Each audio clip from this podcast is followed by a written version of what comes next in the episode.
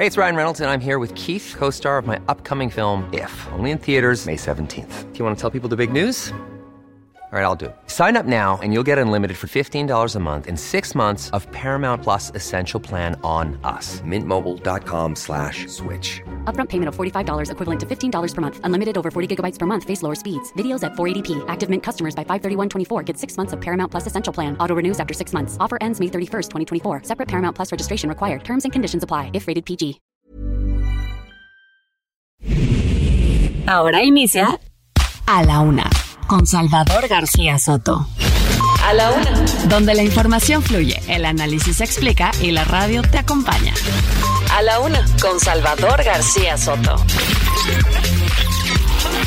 A la una. Comenzamos. Lo mejor de México está en Soriana. Aguacate Hass, 21 pesos el kilo. Martes y miércoles del campo de Soriana. Solo 3 y 4 de enero. Aplican restricciones.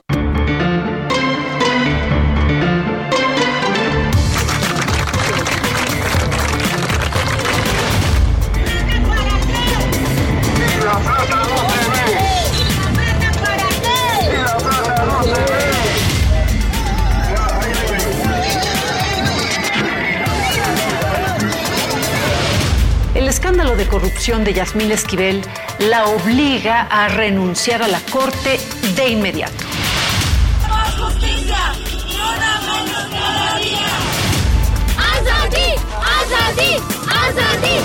Estamos viviendo las consecuencias de la corrupción y la inacción de generaciones y administraciones del pasado reciente.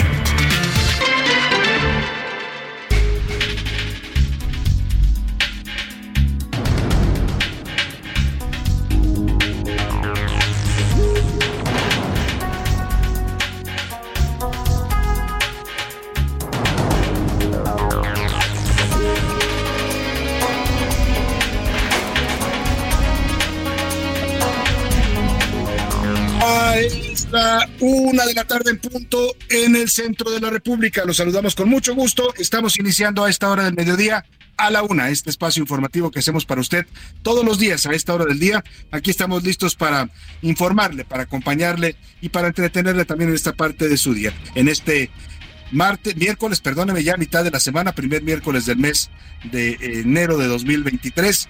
Vamos a la mitad de esta primera semana del año y vamos con toda la actitud y con todas las ganas de estarle aquí informando y acompañando, llevándole la noticia, las noticias más importantes ocurridas en las últimas horas, tanto aquí en la ciudad como en el país y en el mundo. Soy Salvador García Soto, les saludo con el gusto de cada tarde.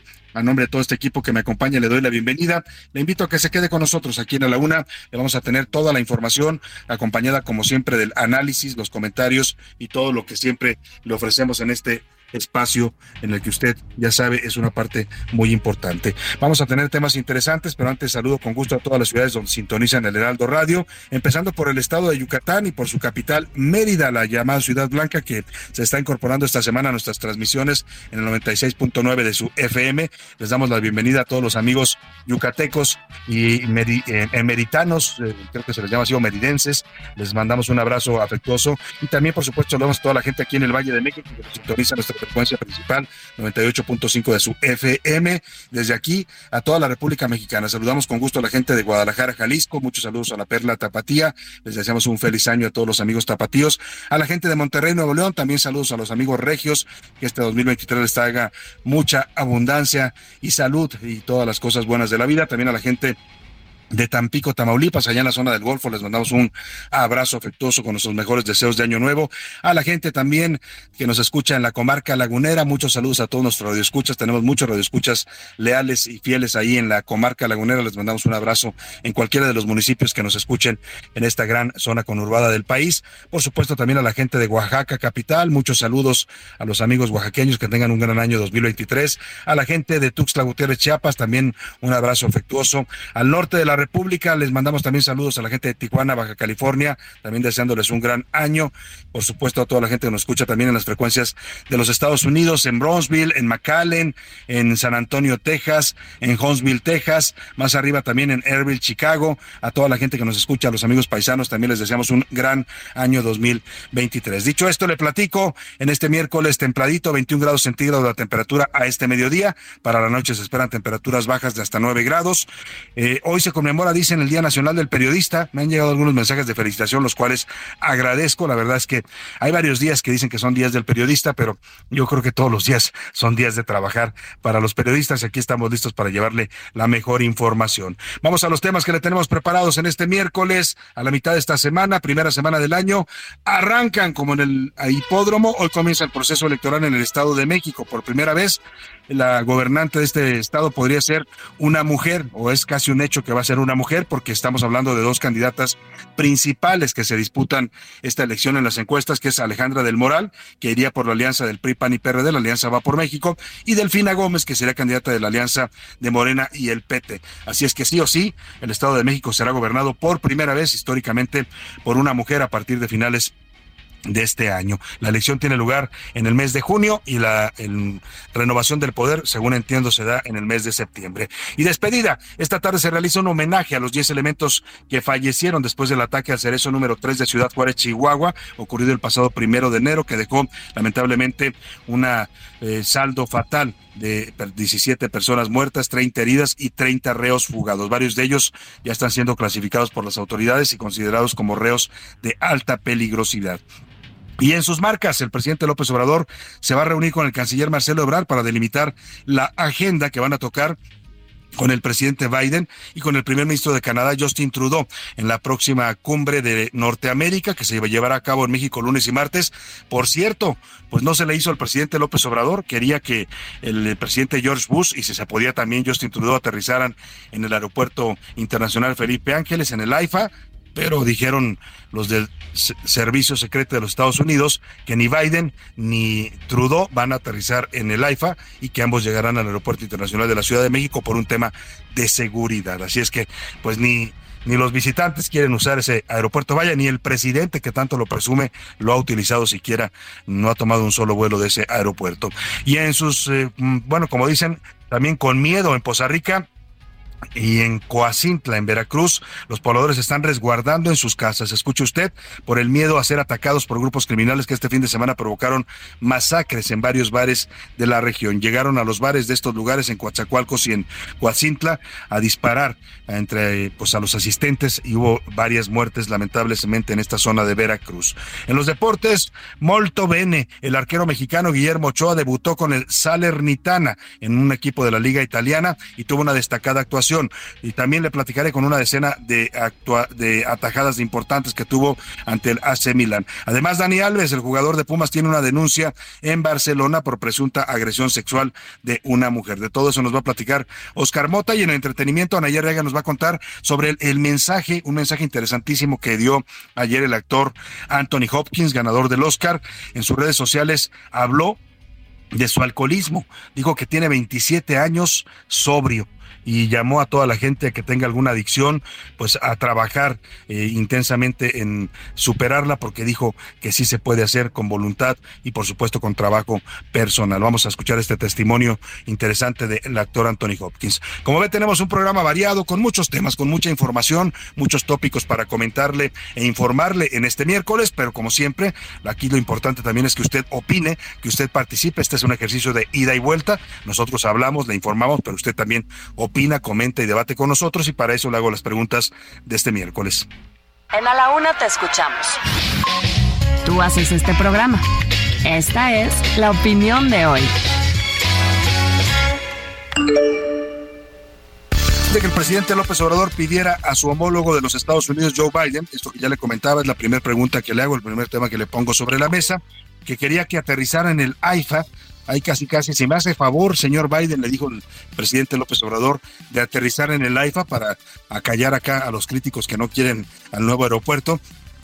Pues nada, la avanzada de seguridad del presidente de Estados Unidos llegó ayer, pero aterrizó en el aeropuerto internacional de la Ciudad de México. Todo indica pues que Biden utilizará, como siempre lo ha hecho en sus visitas históricas, no solo él, sino los presidentes de los Estados Unidos. Biden creo que es la primera vez que viene a México, pero varios mandatarios de Estados Unidos que han visitado a México siempre aterrizan en el Aeropuerto Internacional de la Ciudad de México. Pues dice, todo indica que va a llegar ahí también el presidente Biden. ¿Usted qué cree? ¿Usted cree que Biden debe aterrizar efectivamente en el Aeropuerto Internacional de la Ciudad de México por un tema de seguridad o que debiera hacer caso a la sugerencia de López Obrador de aterrizar en el AIFA. Hacerle el favor pues a López Obrador. Le doy tres opciones para que me conteste. Sí, debería aterrizar en el AIFA porque es una petición que le hace el presidente de México. No, este es un tema de seguridad para la Guardia Presidencial de Estados Unidos, el servicio secreto, y ellos definen dónde y cómo debe aterrizar un presidente de los Estados Unidos. O el presidente está desesperado porque nadie, nadie quiere utilizar el AIFA. El segundo tema que le pongo sobre la mesa Hoy es Día Nacional del Periodista, según organizaciones como Artículo 19 y Reporteros Sin Fronteras. Durante el año 2022, 17 periodistas fueron asesinados en México. En la mayoría de los casos no hay culpables, los procesos están estancados, hay sospechosos y detenidos algunos, pero no sentenciados y mucho menos pues eh, declarados culpables. Y no solo los autores materiales, ya no hable usted de los autores intelectuales, que normalmente son los que planean y ordenan un asesinato de un periodista. ¿Usted cree, le pregunto sobre este tema, que el gobierno debería poner más atención en la seguridad de los periodistas o cree, como dice el presidente, que pues están trabajando y que según dice López Obrador, no es cierto que su gobierno no haga nada para parar la violencia contra periodistas. Le doy tres opciones para que me responda. Sí, debe poner más atención el gobierno porque no se mata a la verdad que haya matando periodistas. O no, son como todos los profesionistas en México, no merecen ningún trato especial por parte del gobierno o de plano la violencia afecta por igual a todos los mexicanos, se dediquen a lo que se dediquen. El número para que nos marque 5518 41 51 99, ya sabe que nos puede mandar mensajes a través de texto o de voz, usted lo decide. Aquí lo importante es que su opinión cuenta y sale al aire. Y ahora sí, Vámonos al resumen de noticias, porque esto como el miércoles, el primer miércoles del mes de enero de 2023, ya comenzó. Tropiezo. El saldo de las reservas internacionales del país totalizó 199.094 millones de dólares al 30 de diciembre, lo que significó una reducción de 1.63% en su balance anual de 2022. Ecológicos. La Secretaría de Economía informó que la empresa americana General Motors producirá a partir de 2024 solo autos eléctricos en su complejo de Ramos Arizpe, Coahuila. Desacuerdo. Vecinos de la Asamblea Tlalpan Coyoacán rechazaron que exista un acuerdo con el gobierno para las megaobras que se realizarán con el proyecto del Estadio Azteca para el Mundial de 2026. Welcome. Luego de una pausa en la entrega de ciudadanías por el COVID, Estados Unidos otorgó cerca de un millón de certificados de ciudadanía a migrantes de diversos orígenes. De avanzada. Oregón se convirtió en el primer estado de Estados Unidos en legalizar el uso de hongos alucinógenos en adultos, un psicodélico natural que se ha mostrado muy prometedor para el tratamiento de la depresión severa, el trastorno de estrés postraumático y la ansiedad entre los enfermos terminales.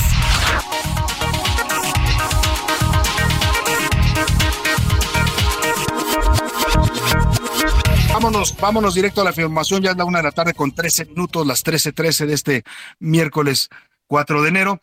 Le platico. Hoy le decía que comienza el proceso electoral en el Estado de México. Ya empieza formalmente este proceso que va a tener lugar en las elecciones el próximo mes de junio.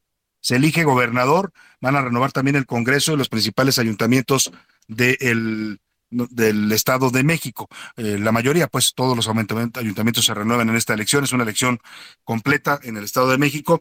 Y lo interesante es que pues hay una disputa por primera vez entre Morena y el PRI, una disputa cerrada. Bueno, ya la hubo en el año 2000, eh, ay, se me fue el número, 2017, cuando se eligió al actual gobernador, se quedó muy cerca Morena de ganar. Antes de esta irrupción de Morena en la vida pública del país, en la vida política, pues la disputa en el, por el Estado de México era entre el PRI y el PAN. Ahora el PRI y el PAN, mire qué paradojas de la vida, van unidos, van juntos en una alianza, va por México. Los dos enemigos históricos en el Estado de México se unen para enfrentar pues al nuevo partido oficial, al nuevo partido de Estado, porque así se le está viendo a Morena en esta elección, Morena junto con el PT. Se abre ya una sesión solemne, se abrió el día de hoy en el Instituto Electoral Mexiquense, con lo cual arranca formalmente la disputa por esta gubernatura, que es una de las más codiciadas políticamente del país, por lo que significa el Estado de México, por ser el Estado más poblado de la República y también el que mayores votantes tiene y por supuesto también los mayores presupuestos públicos. Las candidatas ya están definidas del lado de la alianza PRI-PAN-PRD. Alejandra del Moral y del lado de Morena y el PT, que esta vez van solo Morena y el PT, parece que el verde va a ir por su propia cuenta, estará compitiendo Delfina Gómez. Vamos con Gerardo García, nuestro corresponsal allá en el Estado de México, para que nos cuente cómo se dio este arranque ya formal del proceso electoral, un proceso que será sin duda intenso en el Estado de México. Te saludo, Gerardo, ¿cómo estás? Muy buena tarde.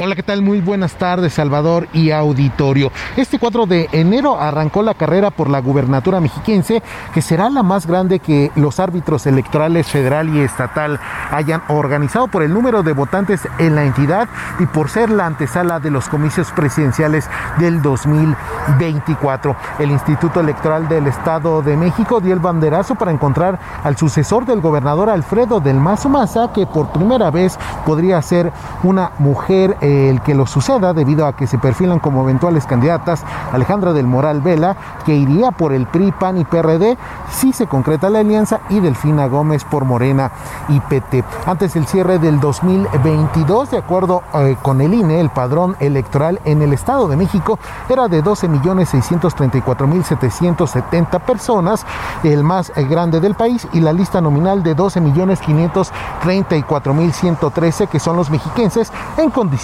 de emitir su voto. A la anterior estadística se deberá sumar a 3.000 connacionales radicados en el extranjero, quienes ya manifestaron que quieren participar, además de algunos de las 11.000 personas privadas de su libertad sin sentencia.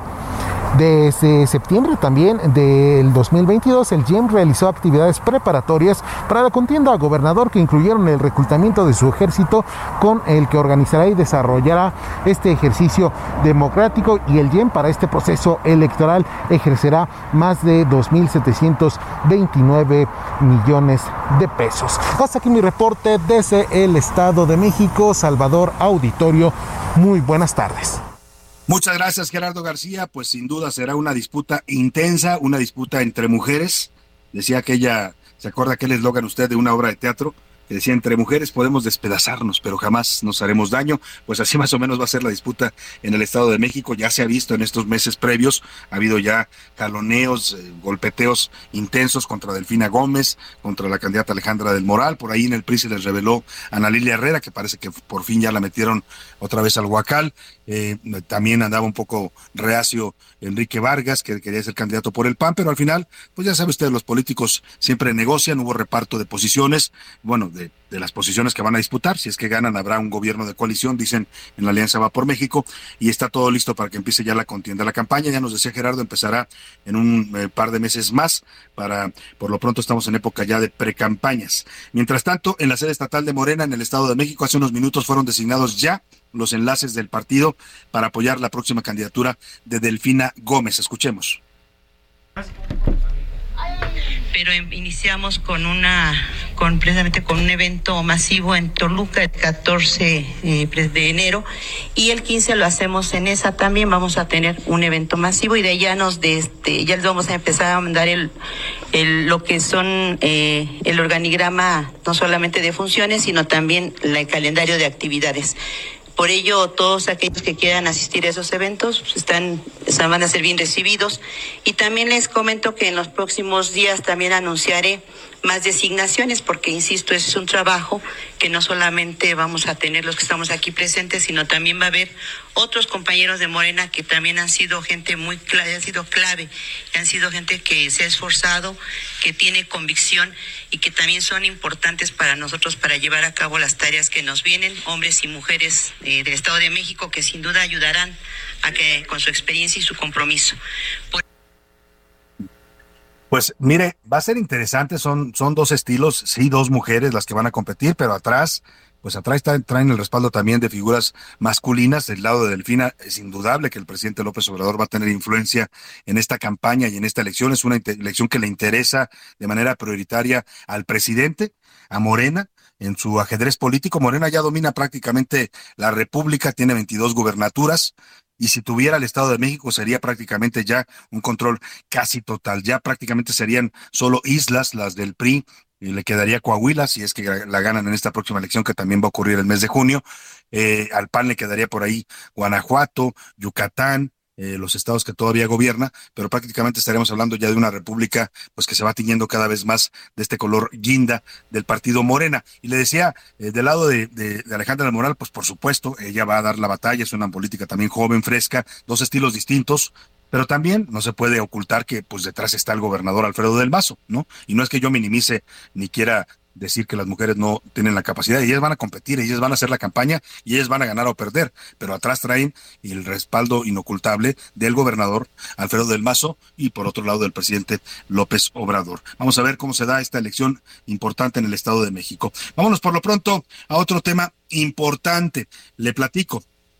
El presidente López Obrador pues sigue en su ya no sé cómo llamarla, campaña eh, sobre el Poder Judicial, lleva varios días hablando a raíz del, por supuesto, de la elección de una nueva presidenta, de este hecho histórico. Eh, sí, felicitó a la ministra Norma Piña, no, no la felicitó abiertamente, ¿eh? el presidente dijo que va a haber una relación institucional, tranquila, que pues es prueba de que todo está cambiando en el país porque se eligió una ministra que ha votado en contra de él, así lo dice el presidente, como si estuviera obligada la ministra a votar a favor del, del, del gobierno. Pero el tema es que hoy el presidente, para tratar de demostrar que no intervino, dice él que no intervino en el, proceso de elección interna de la Corte, pues exhibió la forma en que votó cada ministro. Algo que parece también una injerencia, ¿eh? No veo por qué el, el, titular del Ejecutivo tenga que estar dando estos detalles, que además son públicos. O sea, se pueden hacer públicos si, alguien lo solicita en la Suprema Corte de Justicia. Pero el presidente dio a conocer quiénes votaron por cada uno de los candidatos. Comentó, por ejemplo, que era necesario dar a conocer estos datos porque la oposición no ha entendido que él ya no tiene injerencia en la Corte. Y dijo que la ministra Yasmín Esquivel, contra lo que todo el mundo decía, no era su candidata. ¿Se sabe? No. Pues entonces yo se los voy a decir. Por Ortiz Mena votó el presidente de la Corte Arturo Saldívar. Votó Loreta, el voto de la ministra Margarita, que también este, fue propuesta por nosotros, del que fue anteriormente presidente de la Corte, creo Aguilar, más el voto del candidato, o sea, que votó por él. Entonces son cinco. Y por la licenciada Piña, Laines, Pardo, Dayan y González Alcántara, cuatro. Y Yasmín cinco. Y el voto de la licenciada Piña, seis. Pues ya se hizo bolas el presidente, ya se hizo bolas ahí en lo que estaba leyendo, ¿eh? porque no, no fueron cinco para Norma Piña, fueron en total seis, por eso terminó ganando la elección. Le explico cómo fue que votaron los magistrados, que fue lo que quiso mostrar hoy el presidente para decir que él no interviene en estas decisiones de la Corte, aunque, pues, mire, yo le decía, eh, formalmente nunca lo vamos a ver, pero tras bambalinas, por supuesto que el presidente operó, por supuesto que, que no votó, pero sí vetó ¿no? O sea, al final él, dicen, provocó la caída del ministro Alfredo Gutiérrez Ortiz Mena porque le retiró todo el apoyo. En fin, le platico cómo votaron los ministros. Los que votaron en la primera ronda a favor de Alfredo Gutiérrez Ortiz Mena, bueno, ya en la, ronda decisiva fueron, en la tercera, que fue la tercera ronda, Alfredo Gutiérrez Ortiz Mena votaron Arturo Saldívar, que era su, pues su candidato, su coach, su promotor principal, Loreta Ortiz Half, para que vea que por eso dice el presidente que la, ministra Norma Lucía Piña no era su candidata, ni Yasmín Esquivel. Aquí se ve claramente Loreta Ortiz votó por consigna y ya sabemos que la ministra vota, pues como se lo pidan, en Palacio. Loreta Ortiz a favor de Gutiérrez Ortiz Mena, Margarita Reyes también, Luis María Aguilar Morales y el propio Ortiz Mena. O sea, fueron ahí los cinco votos que refiere el presidente. Pero a favor de Norma Lucía Piña votaron Yasmín Esquivel, ese fue el voto del despecho. Dijo Yasmín, como me tiraron con la tesis plagiada, pues ahora va la mía y votó en contra de Ortiz Mena, a quien culpa de esta filtración. También a Javier Lainez Potisek votó por Norma Piña, Alberto Pérez Dayán, Juan Luis González Alcántara y Jorge Mario Pardo, además de la mm, propia ministra Piña Hernández. Son seis votos para Norma Piña contra cinco en los que se quedó Alfredo Gutiérrez Ortiz. Así se definió la elección. Por cierto, el presidente López Obrador también criticó otra vez al escritor Guillermo Sheridan, que reveló este presunto plagio de la tesis de la ministra. Oiga, Sheridan, yo le decía ayer, es un académico respetadísimo. Ayer veía una columna que publicó en el Universal. Dice que ha publicado 22 libros en los últimos 20 o 30 años, es investigador del Instituto de Investigaciones Filológicas de la UNAM, está acreditado y el presidente los califica de esta manera. Pues ya se ha hablado mucho, es toda una intelectualidad vinculada a el conservadurismo. Antes se encargaban de legitimar la corrupción, de legalizar la corrupción, tenían el papel de alcahuetes del régimen, eran pues como sociedades de grupos de intelectuales orgánicos, manejados unos por Krause y otros por Héctor Aguilar Camín pues ahí está el presidente descalificando a Sheridan, un extraordinario académico, 22 libros publicados en los últimos años. Ayer le respondió Sheridan y dijo, miren, no me preocupa, el presidente me llama alcahuete y sin conocer mi trabajo, sin haber leído uno solo de mis libros, y dice, pues hay quienes no valoran ni la cultura ni la academia, y en ese sentido, él dijo que él simplemente hizo exhibir una... El miércoles de plaza, saber elegir es un arte. En tienda y lacomer.com la manzana ambrosía está a solo 39.90 el kilo. Ven a la comer y descubre... Heraldo Radio, la H se lee, se comparte, se ve y ahora también se escucha.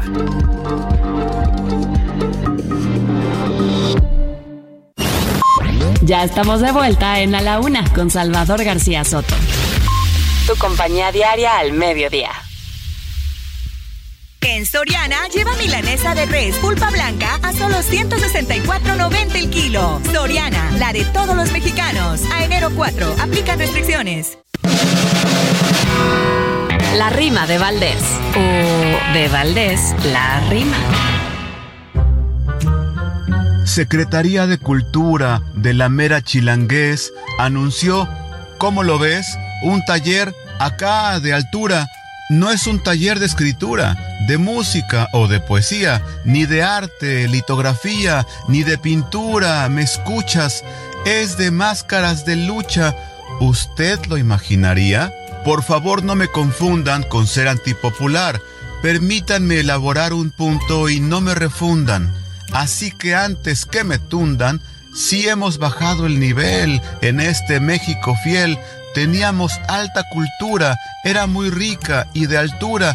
¿Qué nos pasó con aquel? ¿Dónde quedan los conciertos? ¿Dónde el teatro citadino? Ya perdimos el camino, estamos quedando tuertos. Son momentos muy inciertos. ¿Se acuerdan del festival chilango? No estaba mal, era para el pueblo, era rico, pero ya todo es muy chico, es cosa educacional.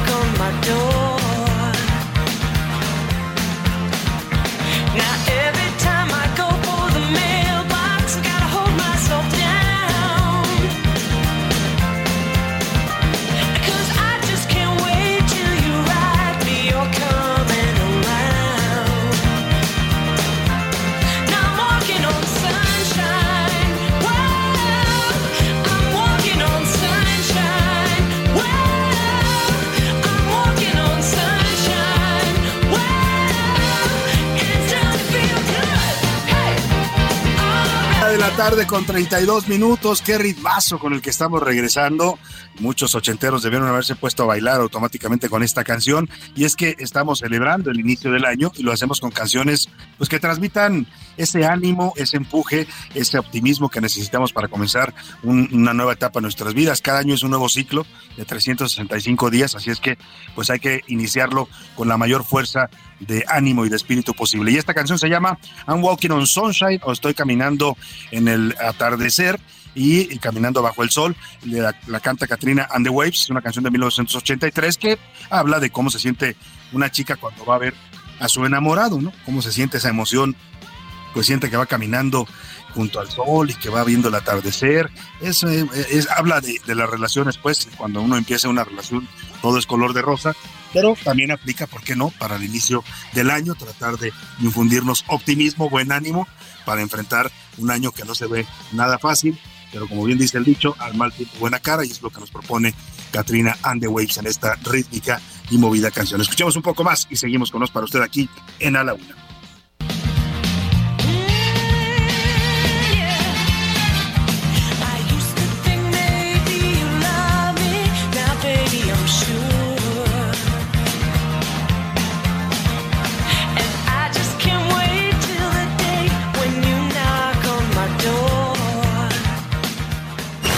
A la una, con Salvador García Soto. Hernández.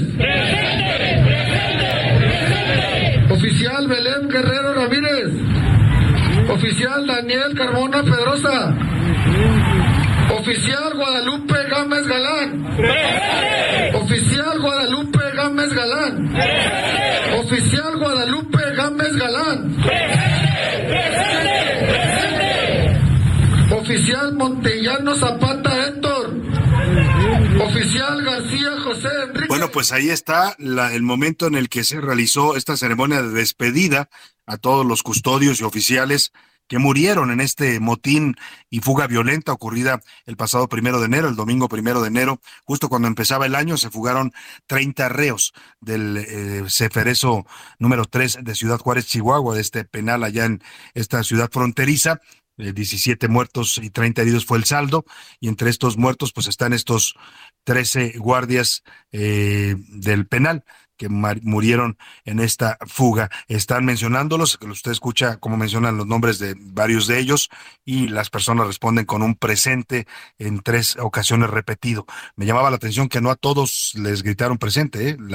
algunos guardaban silencio, por ahí se escuchaba una sola voz al fondo que supongo que era de sus familiares, no sé con qué tenga que ver esto, pero bueno, pues es la, la forma en que fueron despedidos estos eh, guardias, estos eh, custodios oficiales eh, que murieron en el cumplimiento de su deber. Vamos contigo, Federico Guevara, hasta Chihuahua para que nos cuentes de cómo sigue evolucionando esta fuga masiva ocurrida en el Cerezo número 3 de Ciudad Juárez. Te saludo, buenas tardes, Federico. Efectivamente, Salvador, tras el envío de 191 internos del Cerezo número 3, se corrobora la existencia de una falta de comunicación entre gobierno estatal y federal, ya que todos los reclusos trasladados a los diferentes ceferezos tenían órdenes de índole federal, por lo cual ahora se supone o presumiblemente se despresurizará la problemática en el cerezo número 3 de Ciudad Juárez.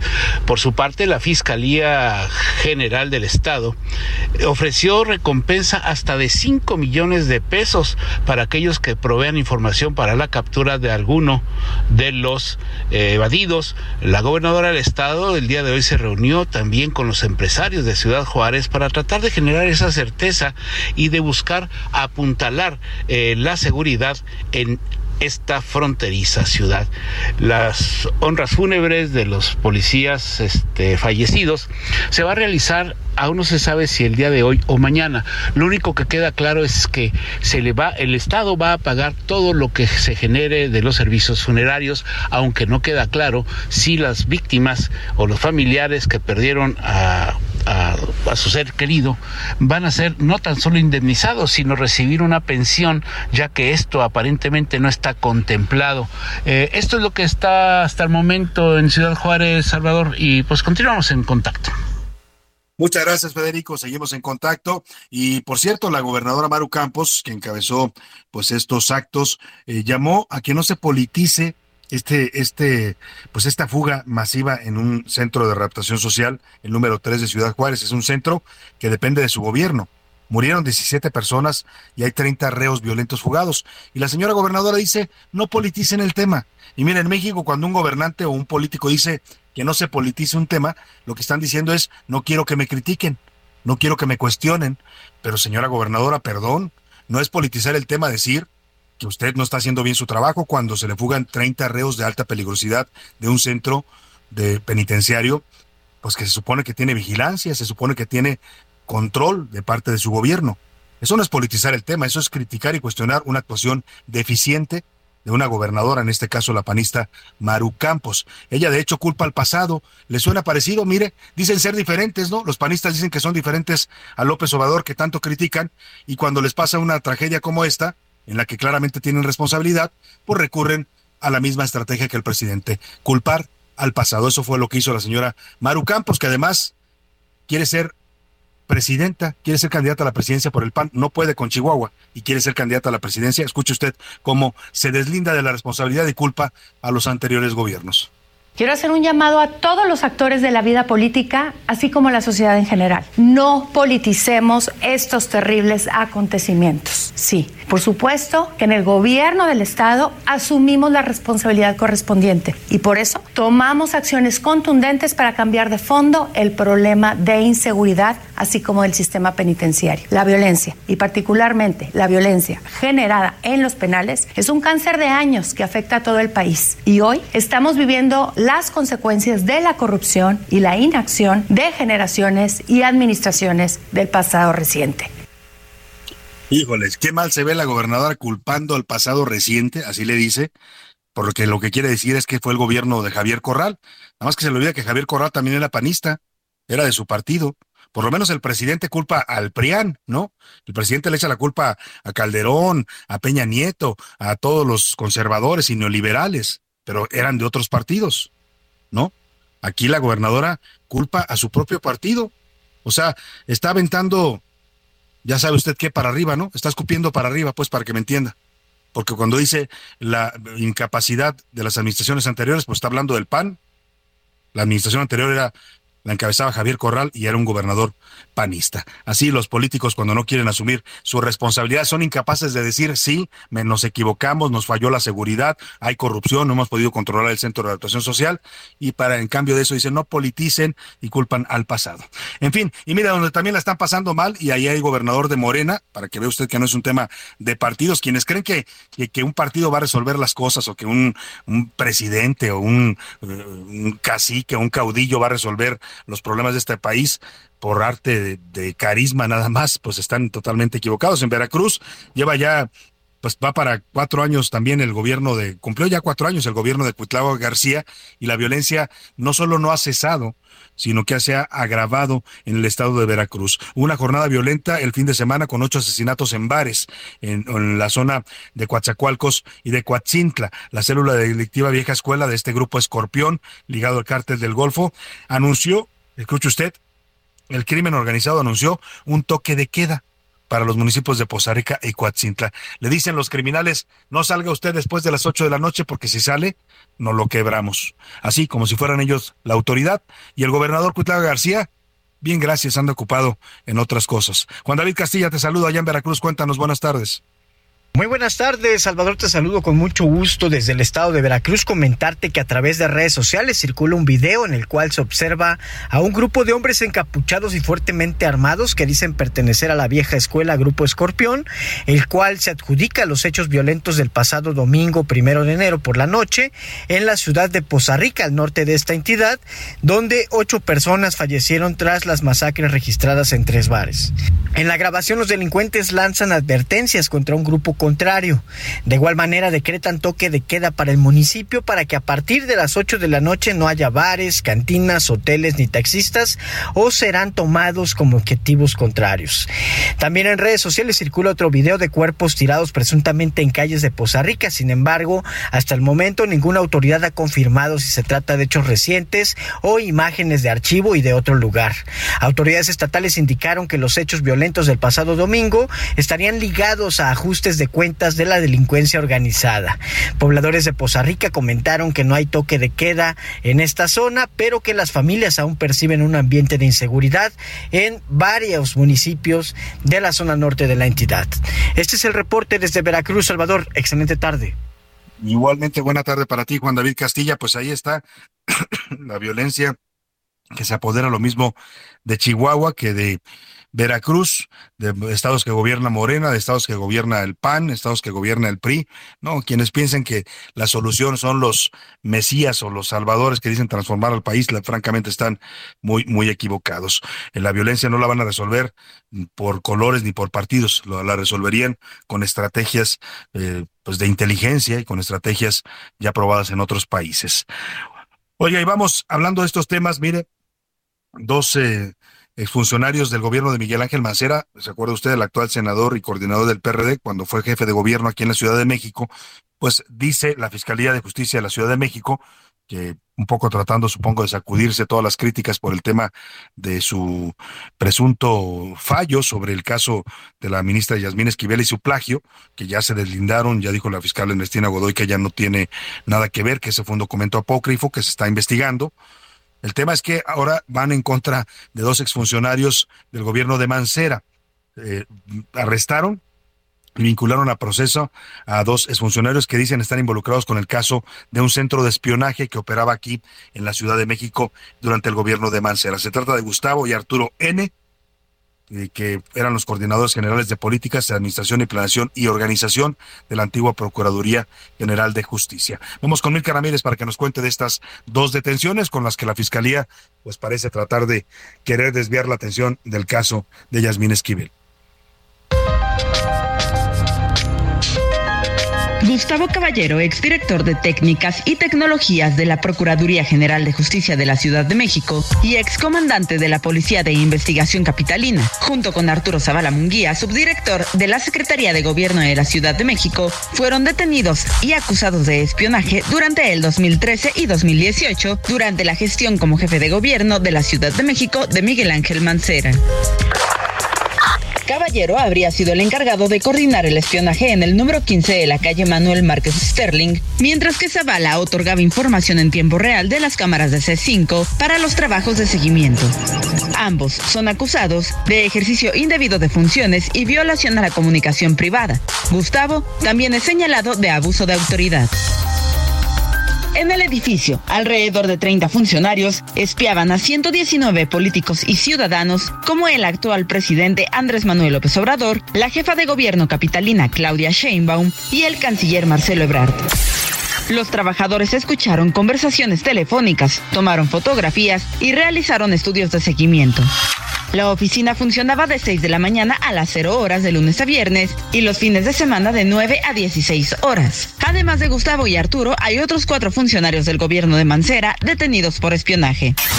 Se trata de Nicolás N., empleado de la Secretaría de Gobierno, José Roberto N. y Jesús Noé N., ex policías de investigación, y Daniel Alejandro N., empleado de una empresa de telefonía celular. Para A la Una con Salvador García Soto, Milka Ramírez. Bueno, pues ahí está lo que nos explica Milka, las detenciones de la fiscalía a partir del tema del gobierno anterior. Le decía sobre este escándalo que se armó y las críticas severas que, se hicieron a la Fiscalía de Justicia de la Ciudad de México.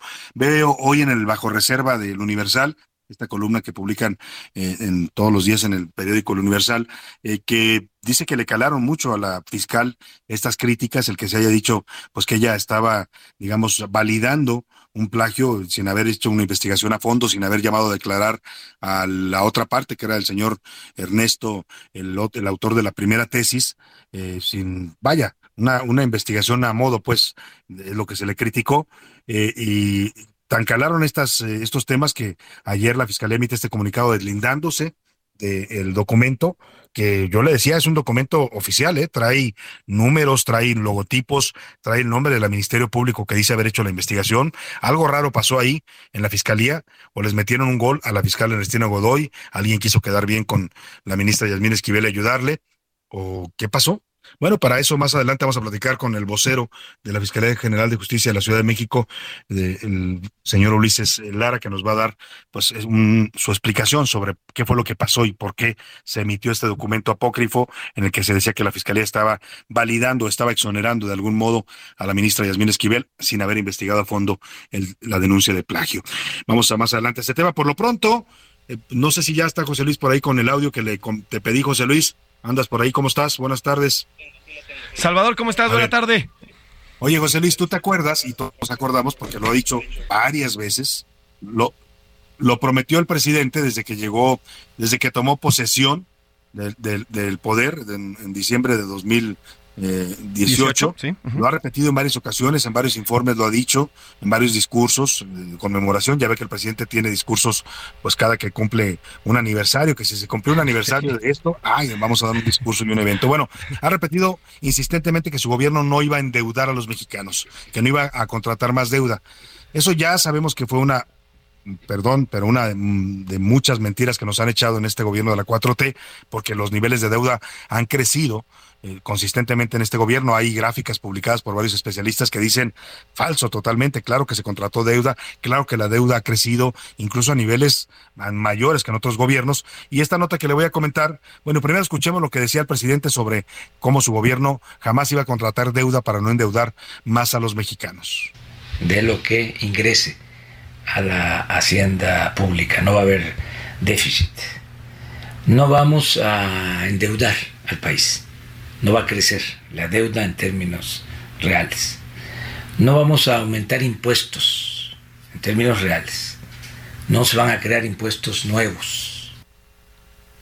Bueno, eso es parte, es parte de lo que decía el presidente, que no iban a endeudar más al país. Bueno, pues algo pasó y sabemos lo que pasó han manejado las finanzas públicas de una manera sí responsable en cuanto a las grandes variables macroeconómicas, ¿eh? hay que reconocer, ha sido un gobierno responsable, ha cuidado, pues salvo la inflación que se nos disparó con el tema de la guerra en Ucrania, pues han cuidado la disciplina fiscal y eso se le reconoce.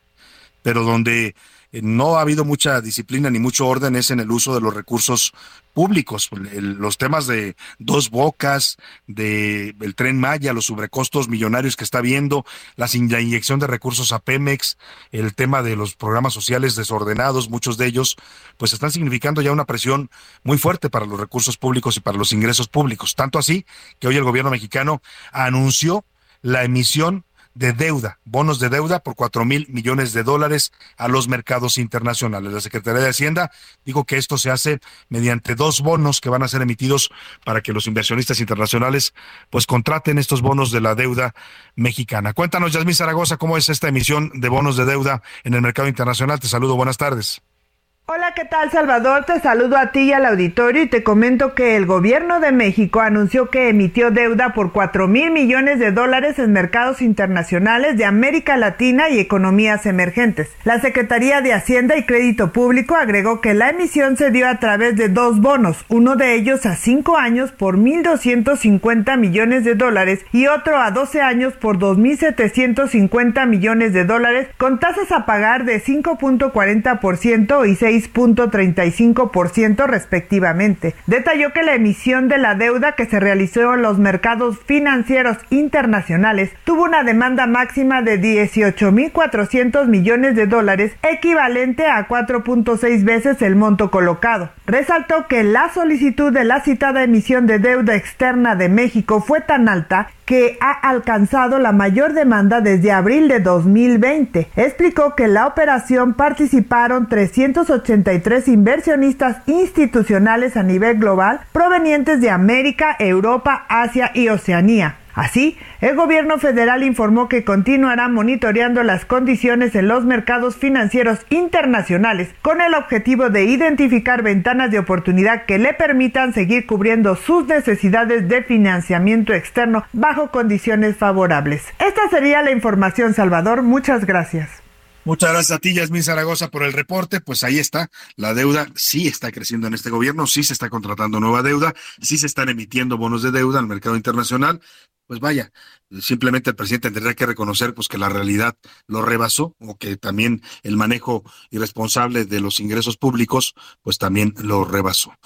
Vámonos a otro tema rápidamente, retomamos, le platicaba lo que dijo el presidente hoy, hace un rato escuchamos lo que dijo el señor Guillermo Sheridan, escritor, intelectual, eh, investigador de la UNAM, lo descalifica, ah, llamándolo parte de los conservadores, eh, descalificándolo, pues, ¿no?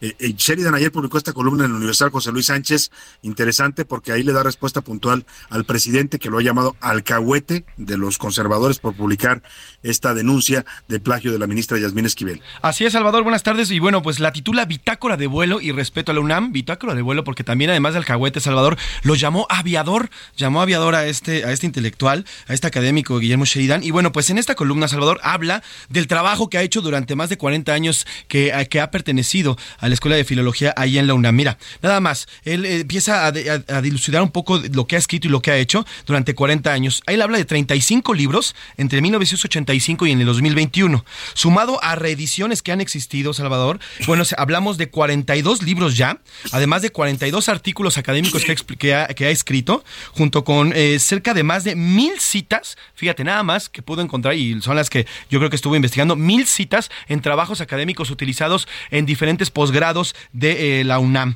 Además, bueno, pues eh, asegura que ha escrito además sobre López Velarde, sobre eh, Gorostiza, sobre Pallicer, en fin, ah, enumera una serie de autores que también ha escrito libros sobre ellos, Salvador. además, mira al presidente, es exactamente, sí, exactamente, Pallicer, exactamente. Y bueno, pues habla además de los, todos los artículos y todo el trabajo que ha hecho a lo largo de estos 40 años que ha, que ha estado en esta en la UNAM, porque además lo dice Salvador, él más que defenderse a él, defiende a la UNAM, porque al final el presidente López Obrador dice Guillermo Sheridan que a, la que lo ofende es a la UNAM, dice, a mí, a mí que me diga lo que quiera, pero a la UNAM, y de hecho lo dice, ahora sí que no, así tal cual lo dice en el texto. Y hay una parte con la que cierra su columna diciendo que quienes lo llaman así son gente que no valora ni la educación, ni la academia, ni la cultura. Así es, a la letra dice, la UNAM tiene, tiene fortalezas y debilidades, claro, pero acusarla de corrupta es una tontería. Ahora sí, de alcahuetes esos que apenas que encubren u ocultan un gravísimo desprecio por la educación y la inteligencia. Y ahora sí, a volar, así cierra el señor Sheridan. A volar, cierra el señor Guillermo Sheridan, hoy lo buscamos para que nos diera su punto de vista, pero evidentemente ya no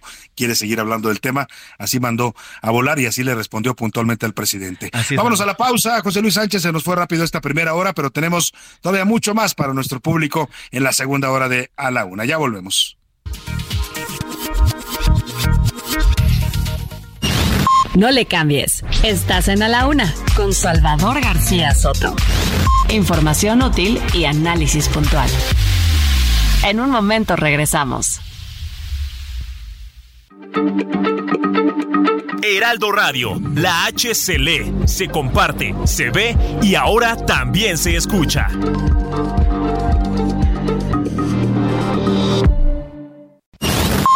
Ya estamos de vuelta en A la Una con Salvador García Soto. Tu compañía diaria al mediodía. Lo mejor de México está en Soriana. Plátano, 9.80 el kilo. Martes y miércoles del campo de Soriana. Solo 3 y 4 de enero. Aplican restricciones. Sé que hay en tus ojos con solo mirar. Que estás cansado de andar y de andar camina girando siempre en un lugar. Sé que las ventanas se pueden abrir, cambiar el aire depende de ti, te ayudará, vale la pena una vez más saber que se puede que se pueda quitarse los miedos, sacarlos afuera, pintarse la cara, color esperanza, tentar al futuro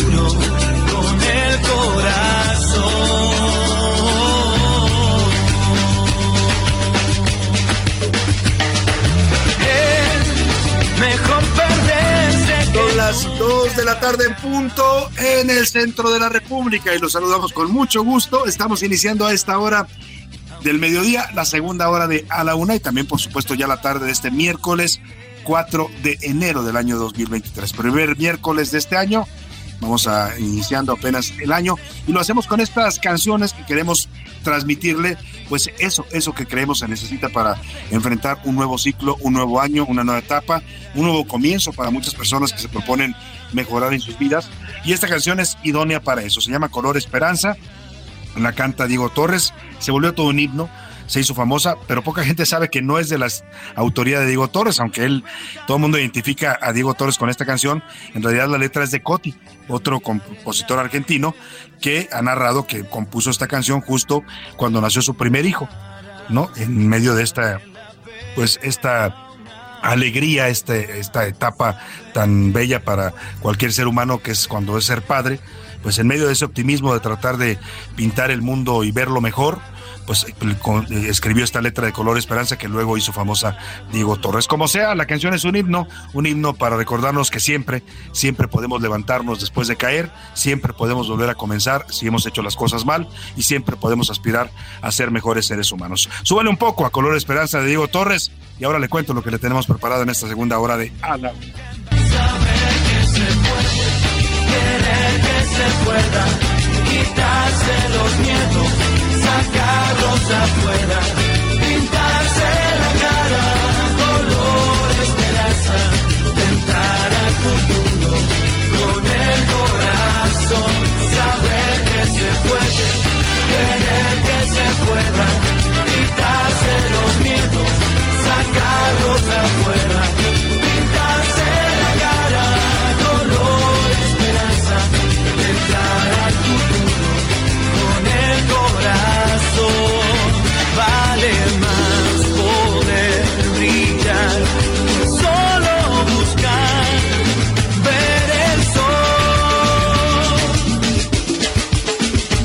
pues ahí está esta gran canción que además de una gran letra tiene también un gran ritmo, una música muy bella que acompaña este sentimiento de ver la vida con mayor optimismo y tratar de cambiar la negatividad que es inevitable, a veces nos invade, el dolor, el fracaso, a veces nos tiran, nos derrotan, las inseguridades, hay que tratar de luchar contra todo eso, así tratando de pintar la vida de color esperanza. Y vamos a los temas que le tenemos preparados en esta segunda hora, vamos a ir hasta el Vaticano, allá en la ciudad de Roma, porque los honores al Papa Benedicto XVI, que falleció lamentablemente el pasado 31 de diciembre, siguen todavía, ya está preparando el entierro papal que ocurrirá mañana jueves, pero hoy todavía está la capilla ardiente y miles de personas desfilan para despedir al Papa Benedicto XVI, al señor Joseph Ratzinger. Y vamos también a, a, platicar la historia de Valeria Ávila. Ella es la esposa de Ken Omar. ¿Se acuerda usted de este sujeto que asesinó literalmente brutalmente a, un vendedor de tamales el pleno 24 de diciembre allá en el Estado de México. Pues el hombre fue detenido después de que había sido encubierto, dijeron por la alcaldesa de este municipio, que pues era su amiga. Eh, finalmente lo detuvieron y ahora la esposa de este sujeto, eh, la señora Valeria Ávila, ha ofrecido disculpas en un video que circuló en redes sociales. Dice que su esposo es buena persona, pues no sé si tan buena porque huyó después de haber asesinado a una persona. Ninguna buena persona huye. Claro, todos tenemos miedo de enfrentar una situación así porque sabemos que podemos acabar en la cárcel, pero un ser humano, digamos que se precie de serlo, lo mínimo que puede hacer después de atropellar de esa manera tan brutal a una persona, si fue accidentalmente, es detenerse y hacerse responsable de sus actos. Pero bueno, le voy a poner la versión que da la esposa de este eh, pues sujeto, Ken Omar, que está detenido en este momento, es acusado de un homicidio imprudencial. Y vamos a platicar también con el vocero de la Fiscalía de Justicia, ya le adelantaba, de la Ciudad de México, Ulises Lara, nos va a platicar sobre esta investigación de la tesis y el plagio de la ministra Yasmín Esquivel, si hubo o no un dictamen oficial por parte de la Fiscalía y todas las críticas que se le han hecho al respecto. Ayer también vamos a comentarle en San Luis Potosí, el director de Obras Públicas del Ayuntamiento de Tampamolón, Tampamolón Corona, así se llama. Hermes Sánchez fue destituido, pues nada más porque el angelito disparó con una K-45 en los festejos de fin de año. Es funcionario público del ayuntamiento y andaba disparando una K-45 Oiga, pues eso suena bastante, además de ilegal, sospechoso. Está detenido este funcionario público allá en San Luis Potosí.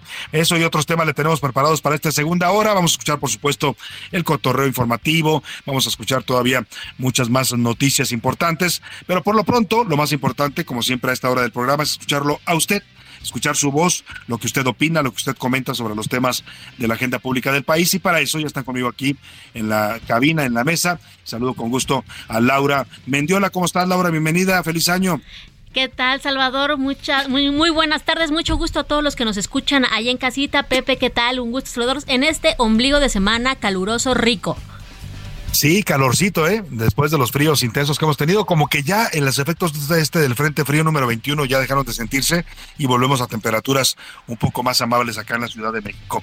Pero José Luis Sánchez, ¿cómo andas? Cuéntanos, buena tarde. Salvador García Soto, ¿cómo estás, mi Yo diría temperaturas más humanas, Salvador, porque la verdad es que a mí el frío de la semana pasada me pegó, me pegó gacho, estuvo bastante fuerte. Ahora sí que nos agarró desprevenidos porque de repente seguimos el trancazo, ¿eh, Salvador, de la, de la baja temperatura. Sí, era este frente frío que estuvo afectando Exactamente. Pues, a bastantes lugares de la República. Todavía hay lugares en donde estaba viendo ayer nevadas intensas en Chihuahua, en las zonas altas de Sonora.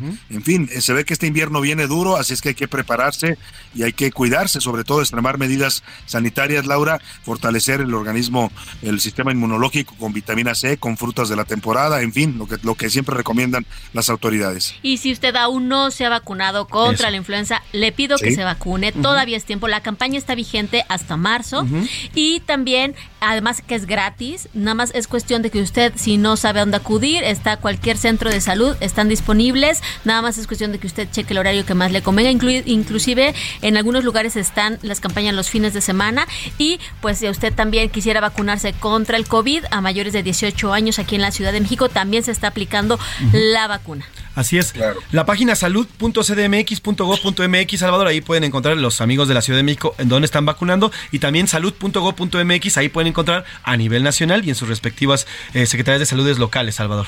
Y mire, se hace la diferencia la vacuna, ¿eh? Mucha gente no le gusta ponerse la vacuna de la influencia porque dicen que se ponen mal, que pues ahí siempre hay efectos, muchos organismos reaccionan a las vacunas, pero sí hace toda la diferencia, ¿eh? Tener influenza con o sin vacuna es totalmente distinto. Yo le digo porque ahora me escucho usted un poco ronco, ando un poco afectado de la garganta, pero afortunadamente ya me hice prueba tanto de influenza como de COVID, salí negativo y pues nada más a a cuidarse, ¿no? A cuidar la garganta, a cuidar eh, la tos y lo demás pues saldrá solo. Así es que sí, sí, hay una diferencia. Yo afortunadamente me vacuné desde el año pasado, así es que si puede usted acceder a la vacuna, hágalo en cualquier centro de salud, como ya nos decían Laura y José Luis. Y ahora sí, es momento de preguntar en este espacio ¿Qué, dice el público?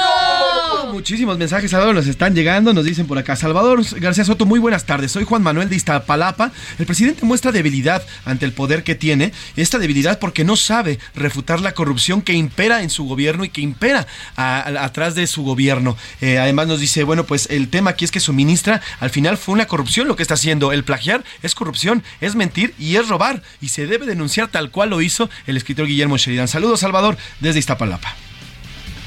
Nos dice por acá también Carlos Jauregui desde Guadalajara. Mi opinión es que, bueno, eh, no aterrizar en Biden, que no aterrice Biden en el AIFA sería cumplir el capricho del presidente López Obrador y al final los americanos tienen que cuidar a su presidente y no porque López Obrador lo pida, tiene que aterrizar donde ellos les digan. Saludos, Salvador. Pues sí, la verdad es que tienen toda la razón. Ese es un tema que deciden los niveles de seguridad que rodean al presidente de Estados Unidos, que sabemos que son muchos, es con mucho el presidente más cuidado del mundo, y, pues ellos son los que deciden, no, no, van a, no van a decir, véngase a aterrizar acá a Tangamandapio, pues, ¿no? Como por qué. Exactamente. Nos dice por acá, saludos Salvador, desde la hermana República de Tampico, eh, Puerto Jaibo. Feliz año a toda tu producción de noticias y a todo tu gran equipo. Yo lo que creo es que el presidente Joe Biden tiene que llegar a donde esté más seguro. Y si es más seguro el aeropuerto, pues ahí tiene que llegar. El AIFA al final no tiene las herramientas todavía para recibir un presidente como el presidente Biden. Saludos, Salvador.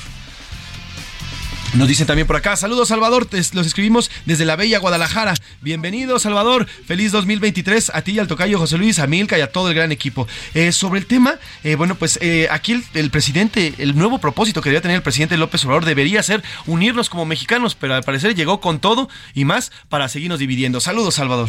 Muchos saludos también para usted. Muchas gracias por su opinión. Nos dice, saludos Salvador García Soto, cuídate mucho. Algo de limón con miel siempre funciona. Ah. Saludos desde Guadalajara, nos dicen por acá. Ese es un buen remedio, ¿no? Limón con miel siempre. Los remedios de la abuela infalibles.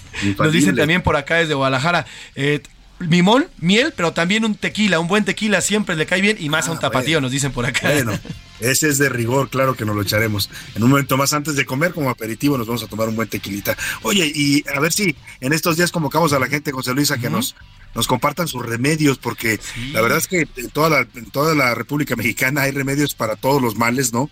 Desde estos tés donde les pones gordolobo, eucalipto, hay quienes cosen cebolla, por ejemplo, para también tratar los temas de la garganta. Ajo. Yo sabes, este fin de semana yo me eché un té de ajo con bugambilia y, y miel.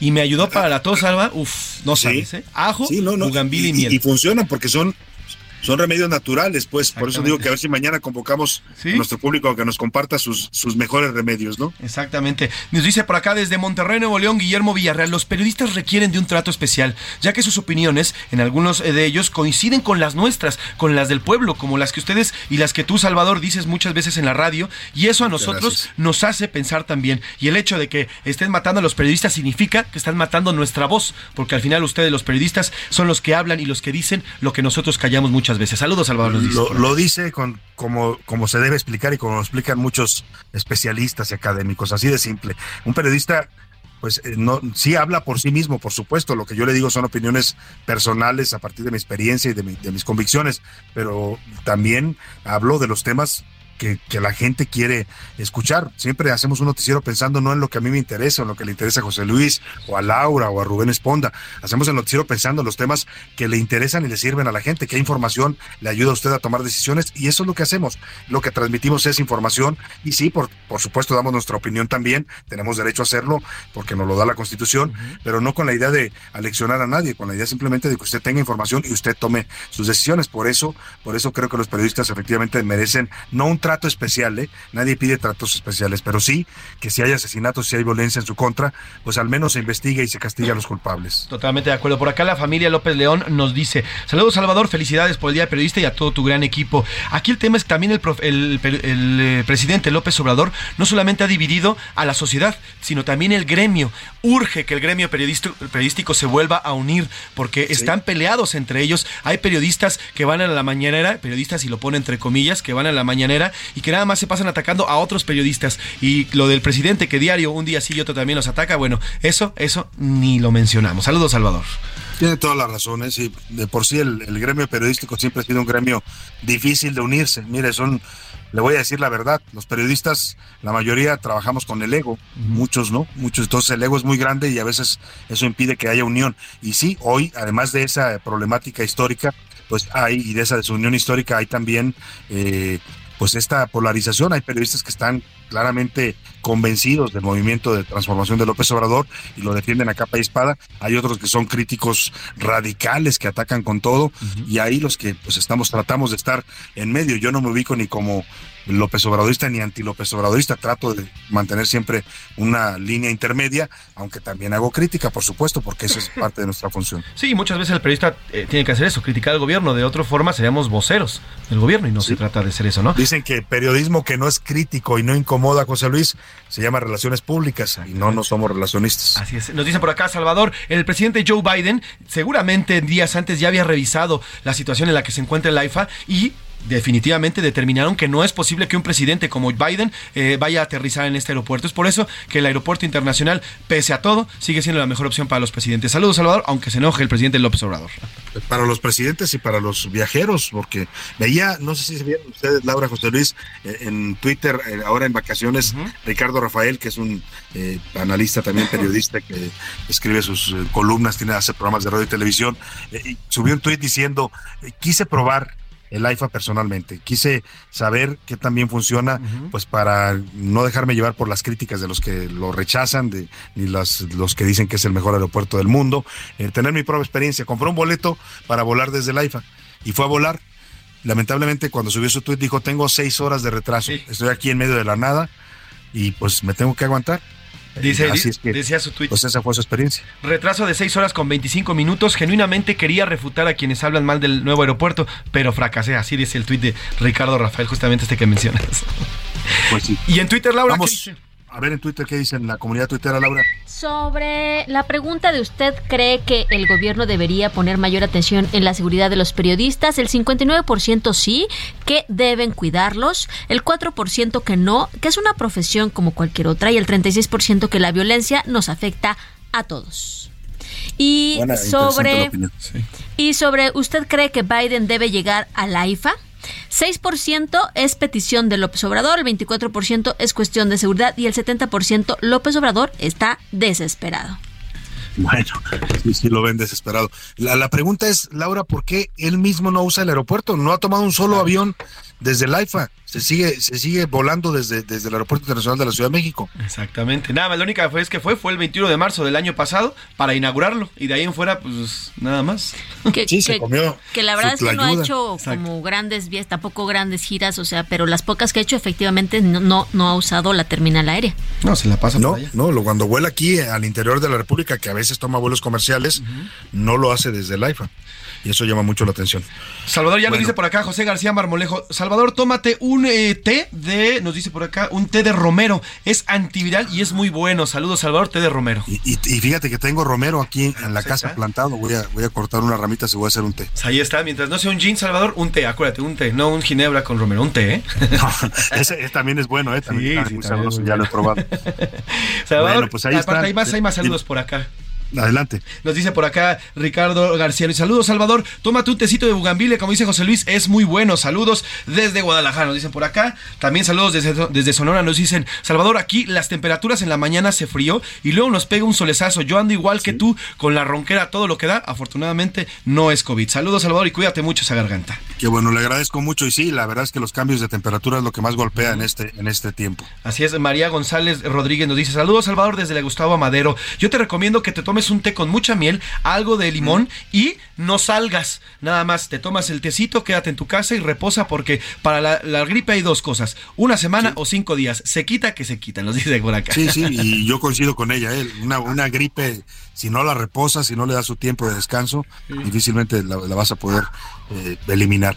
Pero interesante y le agradezco mucho a la gente que nos comparta sus remedios, eh, por supuesto, sus recomendaciones y sus opiniones. Vámonos a otros temas importantes, José Luis, ¿te parece? Gracias, Laura. Gracias a ti, Salvador. Gracias, Salvador. Gracias Buenas tardes a todos. Vamos a escuchar esto del Papa Francisco, porque nos ha preguntado mucha gente qué está pasando con los funerales del Papa, que llevan ya varios días. Concluyen mañana, mañana se va a producir el entierro papal allá en Vaticano. Pero hoy todavía se está dando la despedida multitudinaria, mucha gente acude pues a despedir a Benedicto XVI y vamos a ir justamente hasta el Vaticano en este momento, vamos a enlazarnos eh, remota con el periodista Mauro Calvagna, él es periodista argentino que radica en Italia y nos cuenta sobre cómo se está preparando ya el sepelio, el entierro mañana del Papa Benedicto XVI. Te saludo, Mauro, allá en el Vaticano. Buenas tardes acá en México, buenas noches para ti.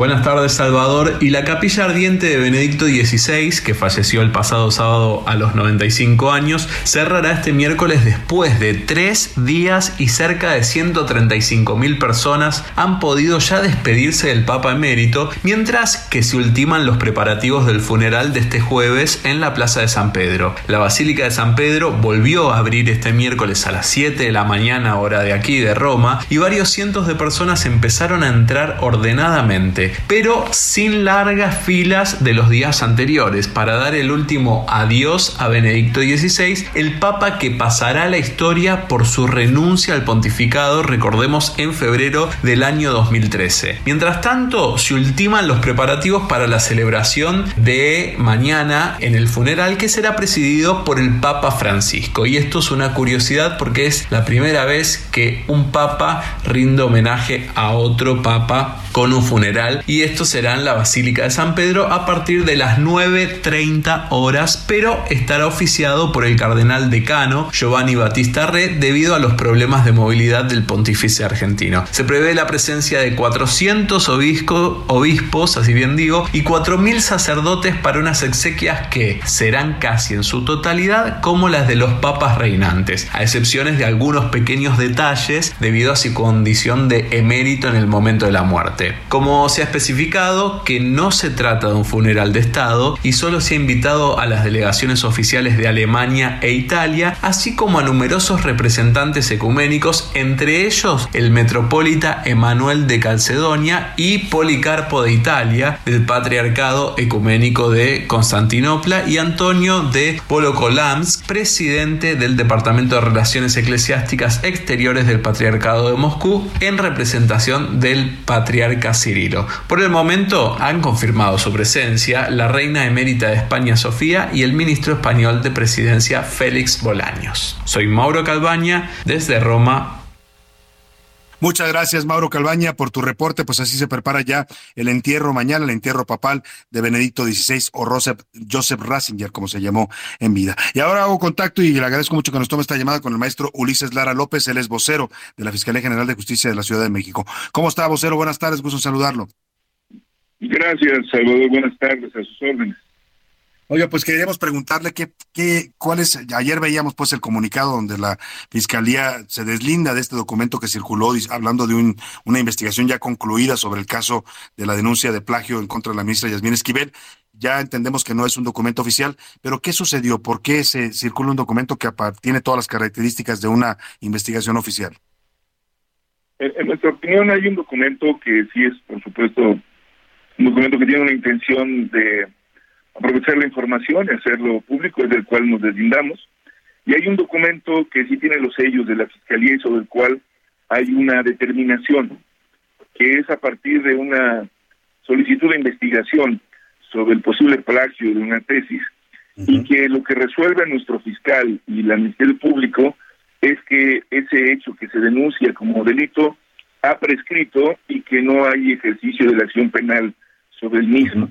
Existen en él texto de esta resolución, que son de cuatro apartados, la resolución como tal, una serie de considerandos y entre ellos eh, aparece que se presentó una carta de la persona que había sido señalada como un, el probable plagiario, se hacen también documentos al respecto de que se presentan con soporte este notarial, se habla de la ley que para entonces estaba vigente en el año que ocurren los hechos y que es la ley de derechos de autor de 1963, de cuáles son los argumentos que nos permiten para que nosotros podamos intervenir como fiscalía, toda vez que son concurrentes. Hoy en día estos temas solamente eh, los trata para el caso de los plagios el, el, el, gobierno federal o la autoridad federal en el caso de la fiscalía, y que por ello al final nos permite uno la posibilidad de determinar, entrar y resolver que se va al ejercicio al no ejercicio de la acción penal y al archivo. Ese es el resolutivo que se le entrega al abogado de la promovente. Pero hay un documento adicional que de manera interesada rescata unas partes y que habla de una supuesta definición sobre el tema de plagio que nunca emitió esta fiscalía. Y por eso le agradezco, Salvador, la posibilidad de decirlo, porque nos deslindamos sobre lo único que nosotros hemos resuelto y ha sido muy puntual, es sobre la imposibilidad de ejercer acción penal sobre un hecho que por el tiempo y la circunstancia en la que se presentaron ha sido ya prescrito. De tal suerte que para nosotros es fundamental dejarlo en claro que es eh, básicamente dos tipos de texto, hablamos de, habremos de, de tenerlos muy en claro y por eso eh, agradecerte esta oportunidad para aclarar. Al contrario, vocero, le agradecemos nosotros a usted que siempre nos dé información importante para que el auditorio esté informado. Le agradezco, le mando un saludo. Muchas gracias. Muchas gracias, Salvador, a usted y a su auditorio. Muy buenas tardes. Muy amable. Buenas tardes. Ahí está la posición de la Fiscalía de Justicia de la Ciudad de México. Me voy a la pausa y regreso con más para usted. En un momento regresamos. Heraldo Radio, con la H que sí suena y ahora también se escucha.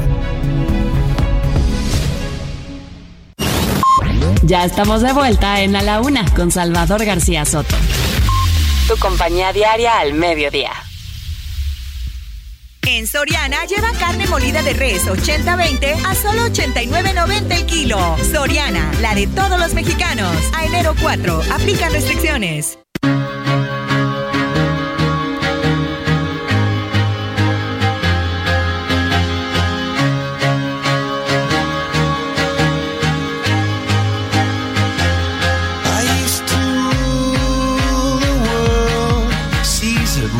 When I gave